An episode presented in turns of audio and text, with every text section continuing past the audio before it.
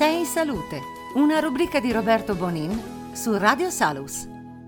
Buonasera, benvenuti a questa nuova puntata di Sei in salute. Questa sera parleremo di un argomento un po' particolare eh, che spesso e volentieri eh, passa un po' indisturbato ma è molto, molto fastidioso. Parleremo degli acufeni. Che cosa sono gli acufeni? Sono quei rumori, quei fischi che sentiamo spesso nelle orecchie che sono veramente fastidiosi e di cui c'è gente che ne soffre veramente, non dico per tutta la vita, ma eh, per un buon eh, lungo periodo di tempo. Lo faremo insieme all'ospite di questa sera che è la dottoressa Ambra Barbagallo, specialista in otorino-laringoiatria e audiologia dell'ospedale San Giuseppe del gruppo Multimedica di Milano. Benvenuta dottoressa. Grazie Roberto, buonasera a tutti. Allora, eh, ecco, gli acufeni eh, questo nome insomma è un po' eh, non conosciuto da tutti perché insomma Cuffeni molti lo chiamano invece fischi alle orecchie, ma vogliamo esattamente dire di che cosa si tratta? Allora sì, ti ringrazio intanto per la scelta dell'argomento perché è un argomento a me molto caro. Io opero nel campo dell'audiologia e di sicuro la l'acufene è un argomento eh, caldo, un argomento controverso e, mh, per quanto riguarda sia noi medici ma soprattutto i pazienti. Allora, come definiamo l'acufene? L'acufene è una percezione sonora in assenza di una reale stimolazione. Cosa vuol dire? E vuol dire che io percepisco un suono, ma non c'è nulla attorno a me che lo produce. Certo. Ehm, oppure potremmo definirla quasi come un'allucinazione sensoriale di tipo uditivo. Effettivamente lo è. Certo. Eh, questi qui, che ho definito adesso, si chiamano acufeni soggettivi, cioè il paziente lo riferisce, ma noi medici non abbiamo modo di obiettivarli. Poi c'è un'altra categoria di acufeni, eh, per una specie di dire, classificazione clinica potremmo, potremmo dire, che si chiamano acufeni oggettivi, che invece derivano praticamente da una produzione sonora di strutture anatomiche che sono contigue all'orecchio come potrebbe essere l'apparato stomatognatico, quindi l'apparato della masticazione, o come potrebbe essere la muscolatura cervico-dorsale. E in quei casi, o, o un'altra cosa molto frequente, la, il suono emesso eh, prodotto dai vasi del collo, dai grandi vasi del collo che sono in contiguità con l'orecchio. Questi suoni vengono percepiti anch'essi dai pazienti, ma a volte possono essere obiettivati da noi medici attraverso l'utilizzo di alcuni strumenti, per cui vengono definiti eh, acufeni oggettivi. Io in realtà oggi eh, preferirei trattare l'acufene soggettivo, che sicuramente per una questione di impatto sulla qualità della vita di numerosità certo. di casi è sicuramente quello più frequente. Ecco, ehm, abbiamo insomma, definito che cosa sono e abbiamo visto anche insomma, una sorta di classificazione sì. di come, se, eh, di come sono, possono essere questi acufeni. Quali sono le principali cause che, eh, ven, che producono questi, mi perdoni, fischi all'orecchio? Fischi all'orecchio, esatto. Allora, qui si apre veramente un mare magno e volevo cominciare dall'inizio. Che cos'è l'orecchio? Come è fatto in questo senso? Cosa ci interessa sapere? Eh, dentro l'orecchio interno, quindi la parte neurosensoriale del nostro organo, abbiamo eh, centinaia di migliaia di celluline che fungono un po' come dei microfoni, degli amplificatori, un po' come un sistema elettrico di uno stereo che sintonizza, cattura i suoni, li sintonizza, li elabora e poi attraverso praticamente un cavo elettrico che è sostanzialmente il nervo acustico, li convoglia alla corteccia uditiva che poi è appunto quella zona del nostro cervello deputata alla elaborazione dei suoni. Tutto questo sistema è un sistema molto fragile per una serie di motivi. Primo perché l'organello proprio orecchio interno in sé è minuscolo, è eh, vascolarizzato in una maniera molto delicata, è immerso in un liquido, mh, mm, per semplificare diciamo così, che ha un equilibrio elettrolitico estremamente fragile. Quindi cosa succede? Tutto quello che può alterare questo equilibrio, può, necess- può assolutamente influire sulla produzione dell'acufene. Partiamo sulle cause più frequenti, quelle che interessano direttamente l'apparato acustico, quindi traumi acustici, sollecitazioni acustiche, barotraumi come nel caso dell'attività subacquea, oppure eh, sostanzialmente il fisiologico invecchiamento del nostro apparato acustico legato all'età, certo. che a livello di numeri è molto molto importante nella popolazione. Ma poi, eh, sempre appunto richiamando la fisiologia dell'orecchio, andiamo a vedere tutte quelle cause che possono turbare il metabolismo dell'orecchio. E allora lì andiamo ad aprire tutta un'enorme finestra su quelle che sono le situazioni metaboliche, per cui Immaginiamo eh, le patologie metaboliche più frequenti, eh, l'ipertensione, il diabete, eh, oppure tutte quelle che sono le patologie derivanti da squilibri ormonali, eh, quindi causate da alterazioni di funzionamento delle nostre ghiandole. Capite come davvero stiamo andando a toccare degli argomenti praticamente universali, non c'è persona che non abbia potenzialmente un quadro di questo Certo. tipo, comunque molto pochi. Eh, perché le ghiandole, dicevo prima? Perché appunto loro per esempio hanno un, un grandissimo impatto su quello che è la regolazione dei metaboliti, la regolazione dei flussi, dei liquidi che l'orecchio appunto subisce e patisce in modo molto frequente. Un altro aspetto ehm, che impatta fortemente sulla, mm, eh, sulla salute dell'orecchio, quindi sull'eventuale produzione dell'acufene, è la biologia dell'intestino, le patologie dell'assorbimento, tutto quello che riguarda l'alimentazione. E non ultima la, eh, l'aspetto che purtroppo è preponderante nei nostri pazienti della farmacologia. Il farmaco è eh, una sostanza che viene data per curare un problema, ma per mille altri motivi può essere tossica su altri versanti. Per cui l'abuso farmacologico, il, il mix farmacologico che spesso ritroviamo magari nel paziente anziano eh, con dei quadri Certo. di pluripatologia, influisce sicuramente su questo organo molto delicato. E non ultimo citerei eh, per esempio i pazienti che si sottopongono per motivi oncologici a chemioterapie. Quelle per esempio sono delle situazioni di grande tossicità che vengono mh, sperimentate in tutti i distretti del corpo e spesso volentieri anche nell'orecchio con produzione di acufene e perdita di, udico- di udito to- concomitante. Eh, poi citerei ancora, eh, direi questo è un ramo molto importante, tutte quelle che sono eh, i fenomeni derivanti dalle alterazioni muscoloscheletriche dei distretti contigui, quindi tutte le alterazioni muscoloscheletriche del distretto masticatorio, del collo, del distretto brachiale, quindi eh, patologie diciamo, di mh, eh, interesse fisiatrico e ortopedico che vanno a interessare eh, l'orecchio. Perché? Perché l'orecchio è il fulcro di tutto il sistema di attacco di questi muscoli. Si Ah. trova al centro di questa, come dire, rosa di muscoli e quindi eh, risente nel bene e nel male eh, della loro attività.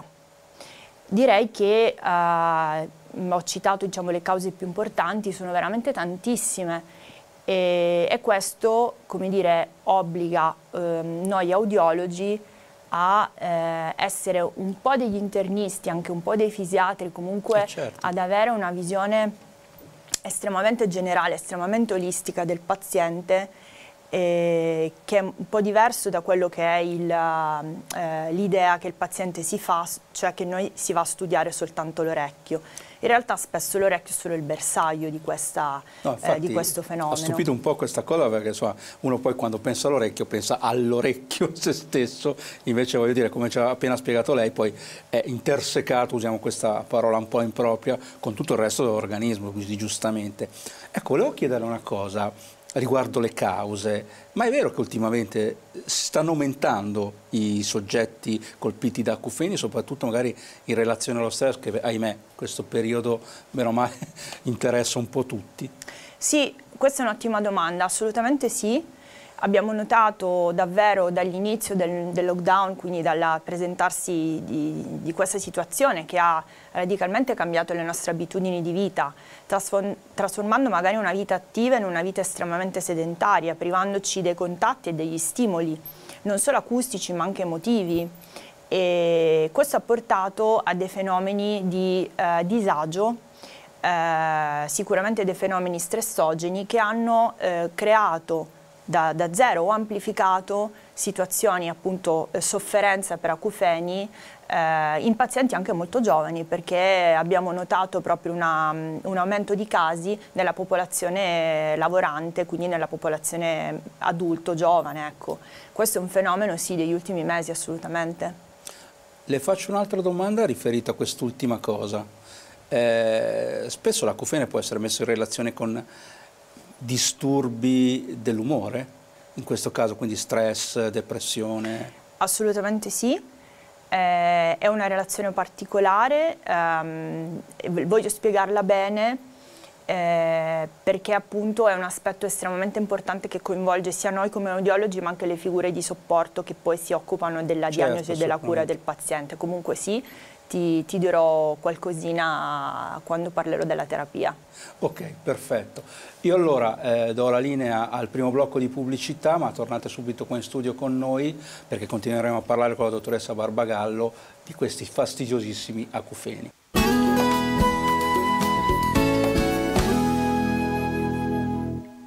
Bentornati qui in studio con Sei in Salute, questa sera stiamo parlando degli acufeni, quei fastidiosissimi rumori fischi che sentiamo eh, spesso nelle orecchie che ahimè ci producono anche molto disagio.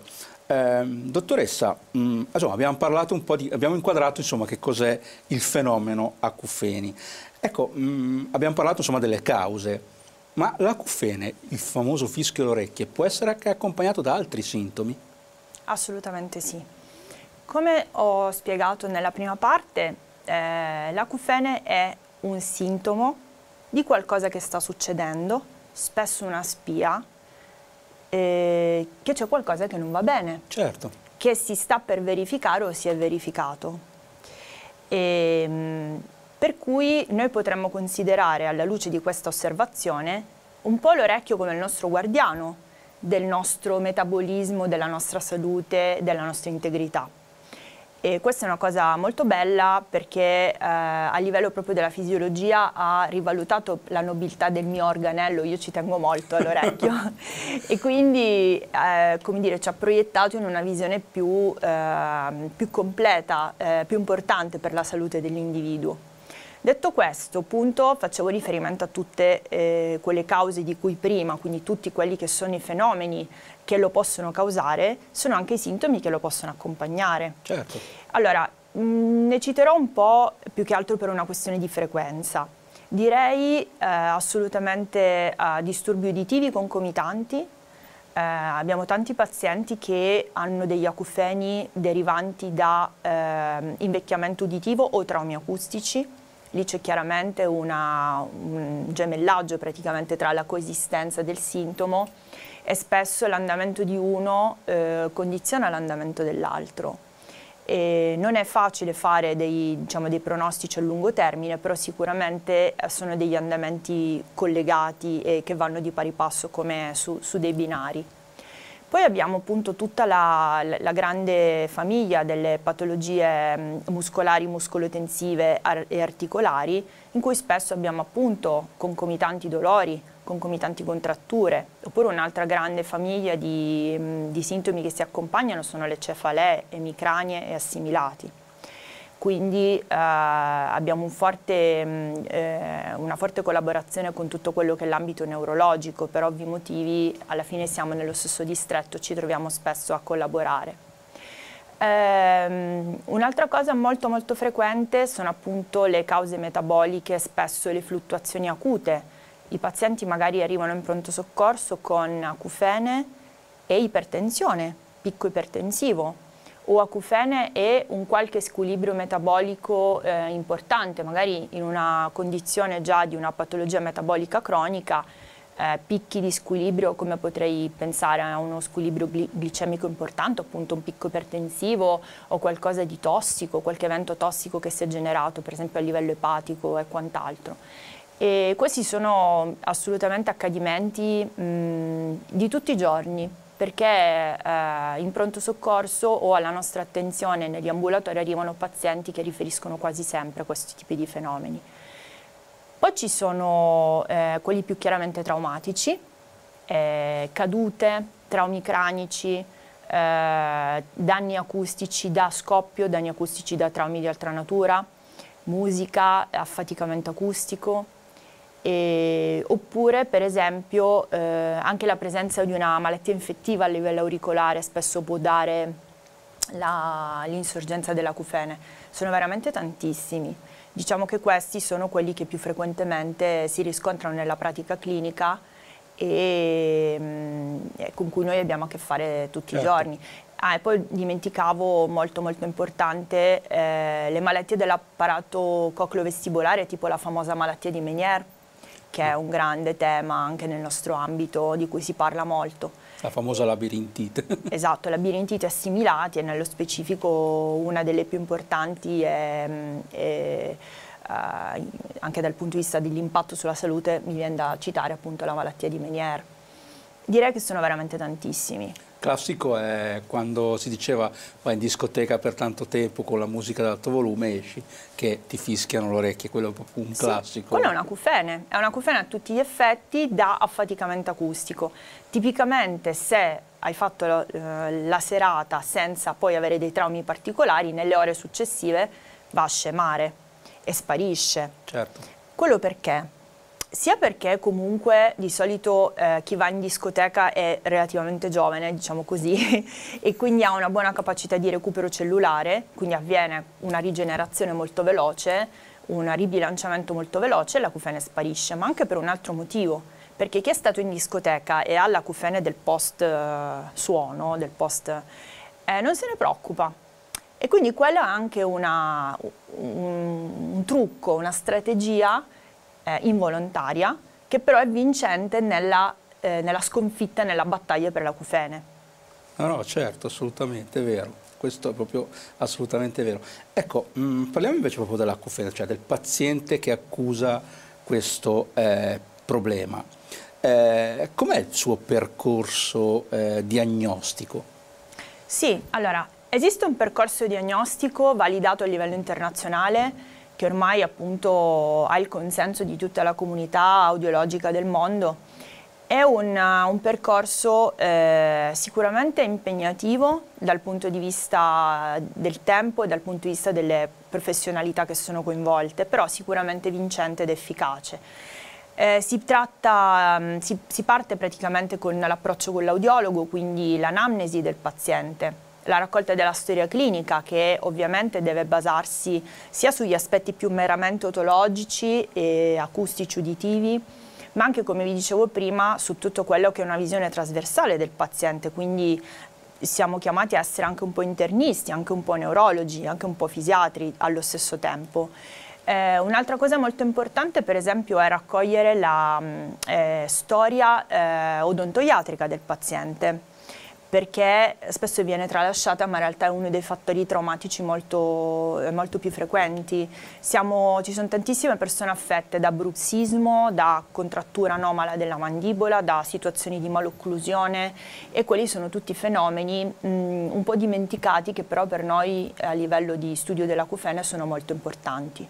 Quindi dopo aver raccolto l'anamnesi e, e, magari tirato fuori delle cose che il paziente neanche ricorda o che non ha mai, certo. non ha mai dire, considerato importanti, andiamo eh, iniziamo proprio lo studio vero e proprio dell'apparato. Di solito nelle strutture dove opero io abbiamo degli ottimi otomicroscopi, sono eccellenti per avere una visione eh, più accurata di tutto il distretto e poi si comincia con quelli che sono gli esami strumentali, che nella mia branca sono molto molto importanti sono delle tecniche che uh, vanno veramente a tirare fuori delle informazioni fondamentali della complessa fisiologia dell'orecchio. Quindi partiamo con gli esami uditivi, eh, l'esame audiometrico tonale, l'impedenzometria, l'esame audiometrico vocale, che magari i pazienti, i, i telespettatori a casa diranno l'hanno fatto già qualche volta, ma nel caso dello studio della cufene le facciamo con un'anima diversa, perché dobbiamo andare a costruire molto molto dettagliatamente uno spettro acustico di risposta per poi analizzare questi dati con un'altra visione, con un'altra prospettiva. Perché a me non interessa sapere quanto tu ci senti, ma mi interessa sapere quali sono le, le alterazioni di percezione dell'orecchio, ah, cioè certo. cioè studiare lui. Poi abbiamo una tecnica, un esame strumentale che si chiama acufenometria. L'acufenometria è una tecnica eh, in cui cerchiamo di obiettivare eh, quella che è la percezione del paziente, cioè costruire una mappa del suo suono, del suo acufene. Come lo facciamo? Dando dell'energia sonora e eh, avendo una restituzione in termini di quella che è eh, la minore quantità di energia sonora che ci serve per mascherare l'acufene, per contrastarlo. Questo è importante appunto perché ne definiamo una mappa in termini di intensità e frequenza ma anche perché eh, un acufene mh, ben mascherato reagisce in un certo modo, una, un acufene poco mascherabile, poco interferibile, eh, a livello prognostico sarà molto più difficile da trattare perché è stato già, come dire, introitato dal paziente, eh, riprogrammato a livello cerebrale e, e, quindi poi necessita di tutta quella fase di riprogrammazione neurale eh, che Capito, segue certo. la terapia. Eh, per le fasi successive direi che da, in questo momento a livello audiologico è già un quadro completo e poi eh, si apre tutta la fascia della, dei possibili esami radiologici o se appunto cogli qualche elemento di quelli di cui abbiamo parlato prima, invii il paziente a uno specialista di competenza di un altro ramo che ti dia delle indicazioni utili per completare il tuo quadro.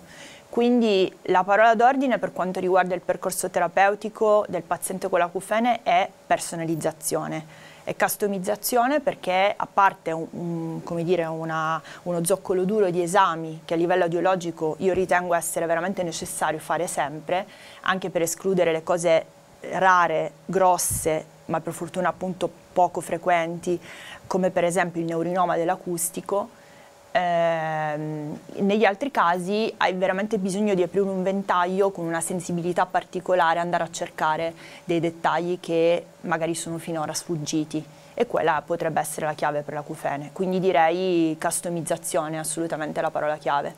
Ecco, volevo fare una domanda veloce prima di dare la, eh, la, linea al secondo blocco di pubblicità, ma con che frequenza nella popolazione si presentano gli acufeni? Cioè sono, prima mi ha detto che sono assolutamente in aumento. Sono assolutamente un aumento, non c'è una statistica sicura perché l'acufene spesso non viene dichiarato, per certo, cui ciò vero, che non, è, non è, dichiarato non è neanche stati, statisticamente è calcolato. Secondo la mia esperienza potrei dire anche un 30-40% della popolazione.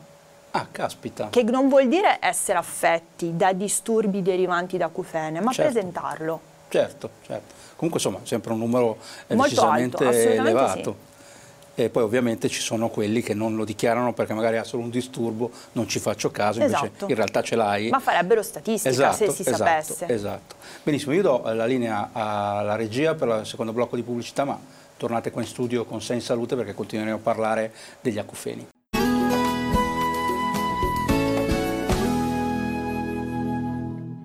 Bentornati qui in studio con Sei in Salute, questa sera stiamo parlando degli acufeni con la dottoressa eh, Barbagallo. Eh, dottoressa, noi abbiamo parlato della diagnostica, ovviamente adesso bisogna parlare di terapia. Corretto. Quindi come procediamo con questi acufeni? Allora, io voglio porre una domanda nella domanda, cioè spesso i pazienti arrivano da me e mi chiedono, questa è una cosa molto bella, dottoressa, ma è vero che non c'è cura? Mi hanno detto che non ci posso fare è, nulla. È vero, è vero. Questo è un incipit molto frequente nella relazione nell'ambulatorio di audiologia. Mi hanno detto che non c'è cura. Allora, eh, è un po' una io... leggenda metropolitana questo, se vogliamo. Sì e no. Se io dovessi parlare di una cura intesa come il farmaco miracoloso che io somministro e la cufene sparisce, posso dire che è vero che non c'è cura. Perché non c'è una farmacologia specifica per la cufene, proprio perché le derivazioni dell'acufene possono essere tantissime e varie ed eventuali. Certo. Quindi eh, quando noi andiamo a parlare di terapia dell'acufene dobbiamo considerare ehm, due cose, la terapia delle possibili cause scatenanti e la terapia di quelle che sono le conseguenze dell'acufene.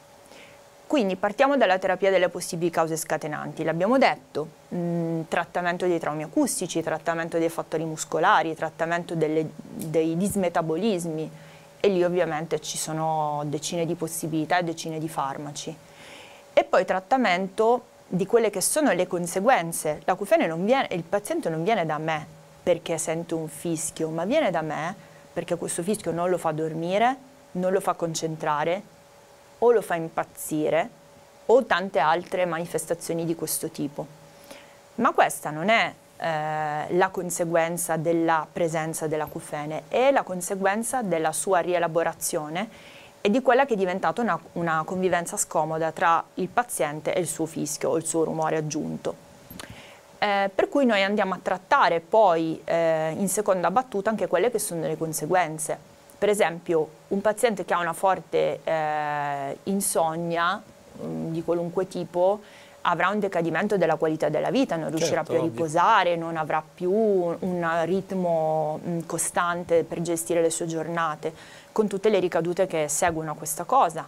Oppure pensiamo per esempio alla- all'aspetto psicologico che c'è dietro l'acufene, l'ansia, la preoccupazione, l'idea frequente che questa cosa non smetterà mai e l'accompagnerà per sempre, o ancora di più la paura che questa cosa possa nascondere fenomeni più gravi. È vero. Tutte queste manifestazioni vanno trattate ehm, eh, a parte, quindi da un lato chi causa l'acufene, dall'altro quello che l'acufene produce. Quando appunto viene eh, eletto, chiamiamolo così, viene promosso, che è una cosa che non dovrebbe avvenire, da rumore di fondo a compagno scomodo della vita. Quindi questa è la parte, diciamo, farmacologica. Spesso eh, io trovo molto importante anche il counseling. Il counseling è inteso come consulenza professionale, cioè il chiarire al paziente qual è il tuo percorso logico nella gestione del suo problema e renderlo partecipe di questa cosa, allontana molto le ansie e le paure. Quindi il counseling è secondo me il primo fondamentale passaggio della presa in carico e quindi della cura. Chi è avviato verso questa cosa sta già, sta già facendo parte del percorso di cura attivamente, questa è una cosa molto importante.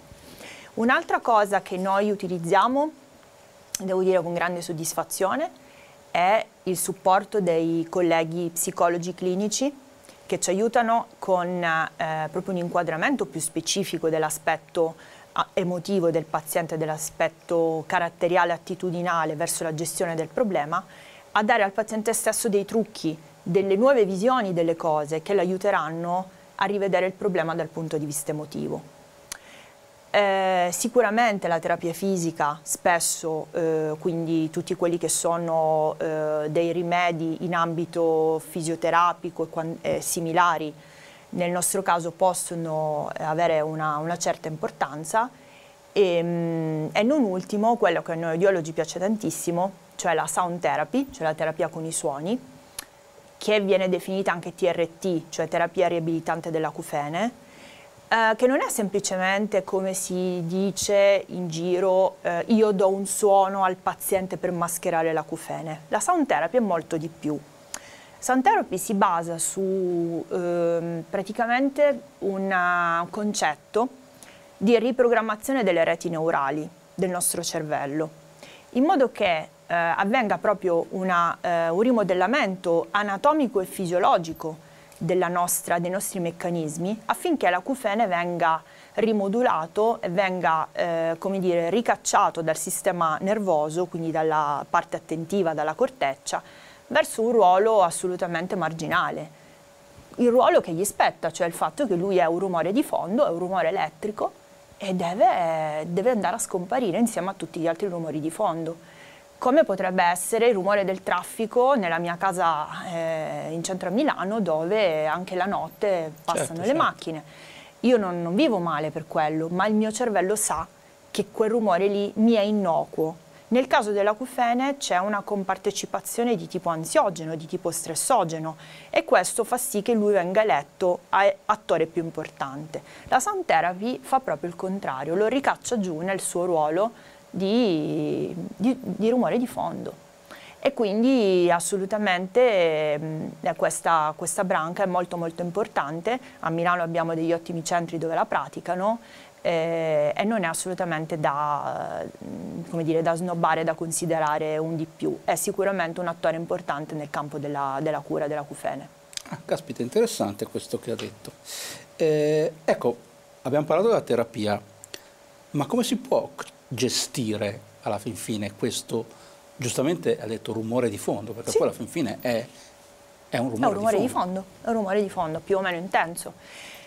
Sì, allora se dovessi pensare a dei consigli da dare, pratici da dare ai pazienti, rifacendomi un po' anche alle loro domande, anche lì spesso mi dicono, eh, il mio dottore mi ha detto di non farci caso.